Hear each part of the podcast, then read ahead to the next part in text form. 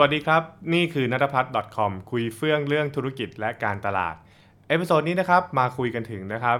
ประเด็นว่าด้วยเรื่องของการรับสมัครพนักงานนั่นเองนะครับคือจริงๆมันก็ต่อเนื่องมาจากตัวประเด็นที่มันเป็นข่าวอยู่ช่วงนี้นะฮะก็คือเรื่องของการที่แบบ เอ๊รับคนไม่ดีเข้ามาเนี่ยองค์กรนี่ถึงขั้นวุ่นทีเดียวใช่ไหมฮะแล้วก็มันอาจจะทำให้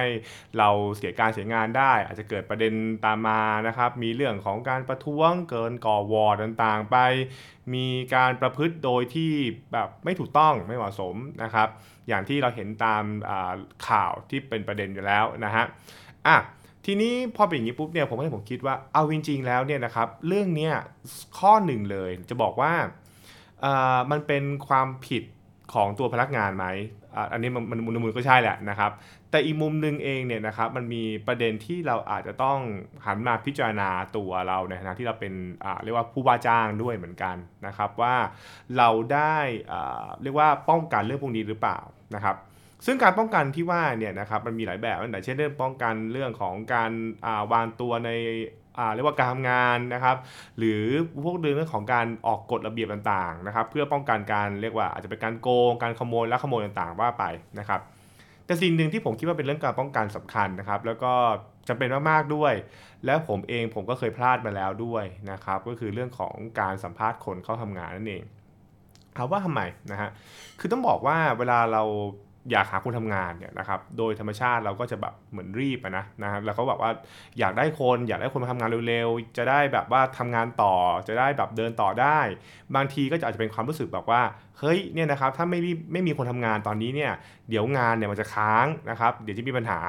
มันก็เลยกลายเป็นกรอบเวลาที่เหมือนกึ่งๆบังคับตัวเองนะว่าเราต้องหาคนทำงานให้เร็วที่สุดใช่ไหมฮะ ซึ่งนั่นทำให้เวลาเราสัมภาษณ์คนเข้ามาทำงานเนี่ยหลาย ๆ ครั้งเราอาจจะเรียกว่าสกรีนกันไม่ได้ดีนะนะครับ แล้วก็บางทีก็อาจจะแบบเหมือนอประสบการณ์ของเราด้วยที่อาจจะน้อยนะครับในการที่จะดูคนออก ซึ่งอันนี้เป็นเรื่องสำคัญ เราต้องเราต้องพูดกันจริง ๆ เลยว่านะครับเวลาเรารับคนเข้าทำงานเนี่ยนะครับประสบการณ์ทำงานของคนสัมภาษณ์เนี่ยต้องบอกว่าสำคัญนะ นอกจากประสบการณ์ทำงานแล้วเนี่ยประสบการณ์ของการดูคนเนี่ยสำคัญมากสิ่งยิ่งกว่าอีกนะฮะเพราะว่ามันคือเรื่องของการที่เราจะต้องดูว่าไอ้คนที่อยู่ตรงหน้าเราเนี่ยนะครับเหมาะมาเป็นทีมงานเราหรือเปล่า เหมาะเข้าองค์กรเราหรือเปล่าเป็นต้นใช่ไหมครับ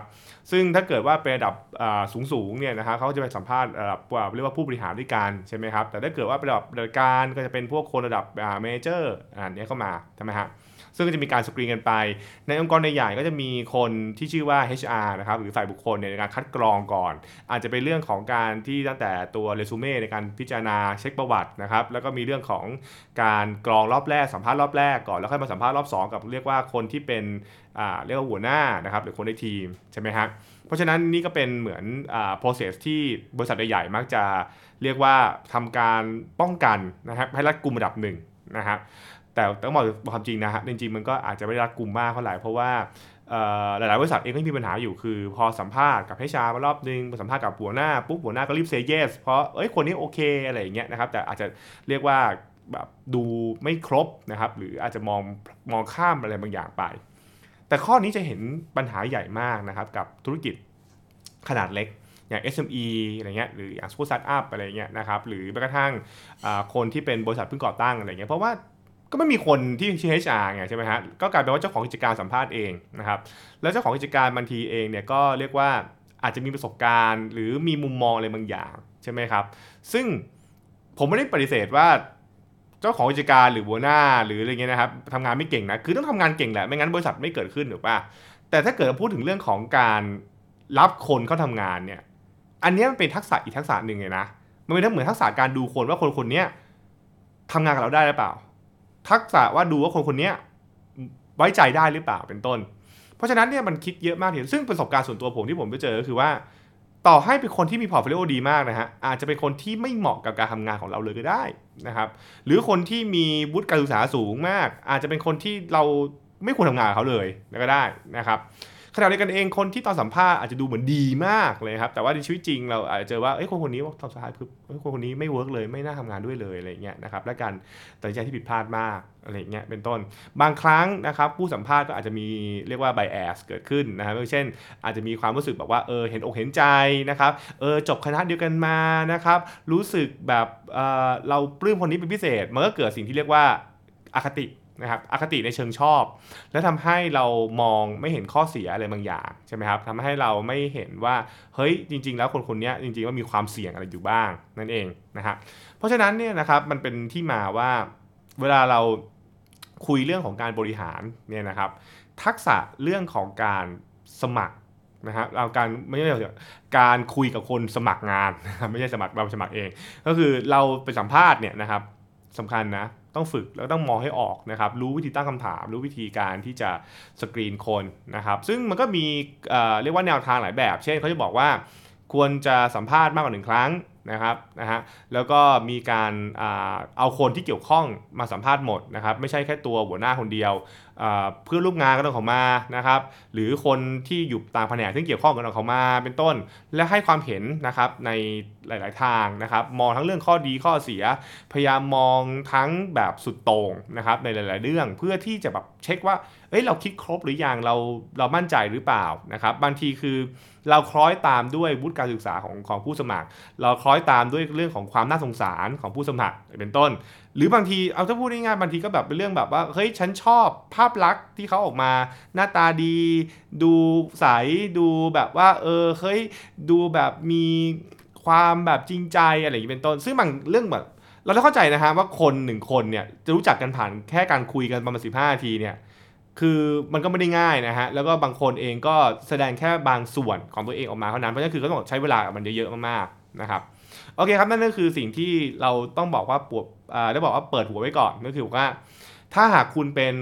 ผู้บริหารหรือคุณเป็นคนที่เรียกว่าเป็นหัวหน้างาน คุณจะต้องเริ่มฝึกนะเรื่องนี้ก็คือเรื่องของการสกรีนคนสกรีนคนที่เขาจะมาทำงานกับเราเองนะครับ ซึ่งถ้าเกิดว่าคุณมี HR ในองค์กร HR ก็คงจะช่วยคุณระดับหนึ่งนะครับแต่ถ้าเกิดว่าคุณไม่มีคุณก็อาจจะต้องคิดว่าเออเฮ้ยเราจะต้องทำอะไรบ้างนะครับทั้งมีเรื่องของการพูดคุยเรื่องของการเช็คประวัติเปิดโซเชียลอะไรก็ว่าไป เพื่อคุณจะได้ประเมินได้นะครับ ซึ่งจริง ๆ เรื่องนี้เนี่ย ผมก็ได้คุยกับผู้บริหารหลายคนนะเขาก็พูดตรงๆว่า ณวันนี้เนี่ยถ้าเกิดว่าเรารับสมัครพนักงานเนี่ยการตรวจสอบเรื่องทัศนคติ attitude เป็นเรื่องสำคัญมากๆ เพราะแค่ความสามารถไม่พอนะครับ คือความสามารถก็ก็โอเคก็ได้ก็ก็จำเป็นแหละนะครับ แต่มุมมองหลายอย่างทัศนคตินะครับทัศนคติการทำงานทัศนคติต่อการเรียกว่าทำงานกับผู้อื่นอย่างเงี้ยนะครับมันเป็นเรื่องที่จำเป็นมากๆ เพราะว่าไม่งั้นก็อาจจะเกิดปัญหาตามมาได้เยอะมากมายทีเดียว ด้วยเหตุนี้เนี่ยนะฮะมันก็มีเหมือนหลักนะครับเขาบอกว่าเวลาเราวิเคราะห์คนเนี่ยให้วิเคราะห์อยู่ประมาณสามสี่นะครับมี C สามตัวนั่นเอง จริงๆ ผมก็ดัดแปลงมาจากตัวเขาเรียกว่าเป็น 4 4 C นะแต่ 4 C เนี่ยผมจะเล่าปิดท้ายแล้วกันว่ามันคืออะไรนะครับ C สุดท้าย แต่เขาเขาอธิบายง่ายๆว่า เวลาที่เราสัมภาษณ์คนเนี่ยให้มองหา 4 C ผมตัด 3 C แรกมาก่อนนะครับ C เหล่านั้นคืออะไรบ้าง C ที่ 1 ก็คือว่า culture หมายความว่า เราต้องถามตัวเองก่อนว่าบริษัทเราเนี่ยทำงานแบบไหน บริษัทเรามีวัฒนธรรมอย่างไรนะครับ มีเรียกว่าแนวทางอย่างไร ให้คุณค่ากับอะไรนะครับ เรามีสไตล์การทำงานแบบไหนเป็นต้น แล้วเราก็ต้องมาดูว่าเอ้คนคนที่อยู่ตรงนี้เนี่ยเขามีวัฒนธรรมนะครับ แบบเดียวกับเราหรือเปล่า เขามีเรียกว่าแนวทางการทำงานแบบเดียวกับเราหรือเปล่าเป็นต้น คืออันนี้อาจจะต้องจำเป็นต้องคุยกันเยอะๆมากเพราะว่าถ้าเกิดว่าคนที่ทำงานมาหลายที่เนี่ยคุณก็จะรู้ดีครับว่าแต่ละบริษัทมันจะมีนิสัยการทำงานไม่เหมือนกัน มีเรียกว่าวิถีในการตัดสินใจ วิถีในการพูดคุยในองค์กรไม่เหมือนกัน เพราะฉะนั้นเนี่ยนะครับเราต้องเข้าใจก่อนว่าเฮ้ยองค์กรเราเป็นแบบไหน องค์กรเราเป็นแบบไหน องค์กรเราเป็นอย่างไรนะครับไอคนที่เข้ามาเนี่ยเขาไปได้กับสิ่งที่เราเป็นหรือเปล่า หรือเขาไม่ได้เกี่ยวมันมันไม่ไม่ไปด้วยกันนะครับเขาเขาคิดคนละแบบเขาเชื่อคนละแบบอะไรเงี้ยนะครับซึ่งนี้ไม่ได้เกี่ยวกับความสามารถนะมันคือทัศนคติมันคือเรื่องของมุมมองต่อเพื่อนร่วมงาน มุมมองต่อตัววิถีการทำงานนะครับ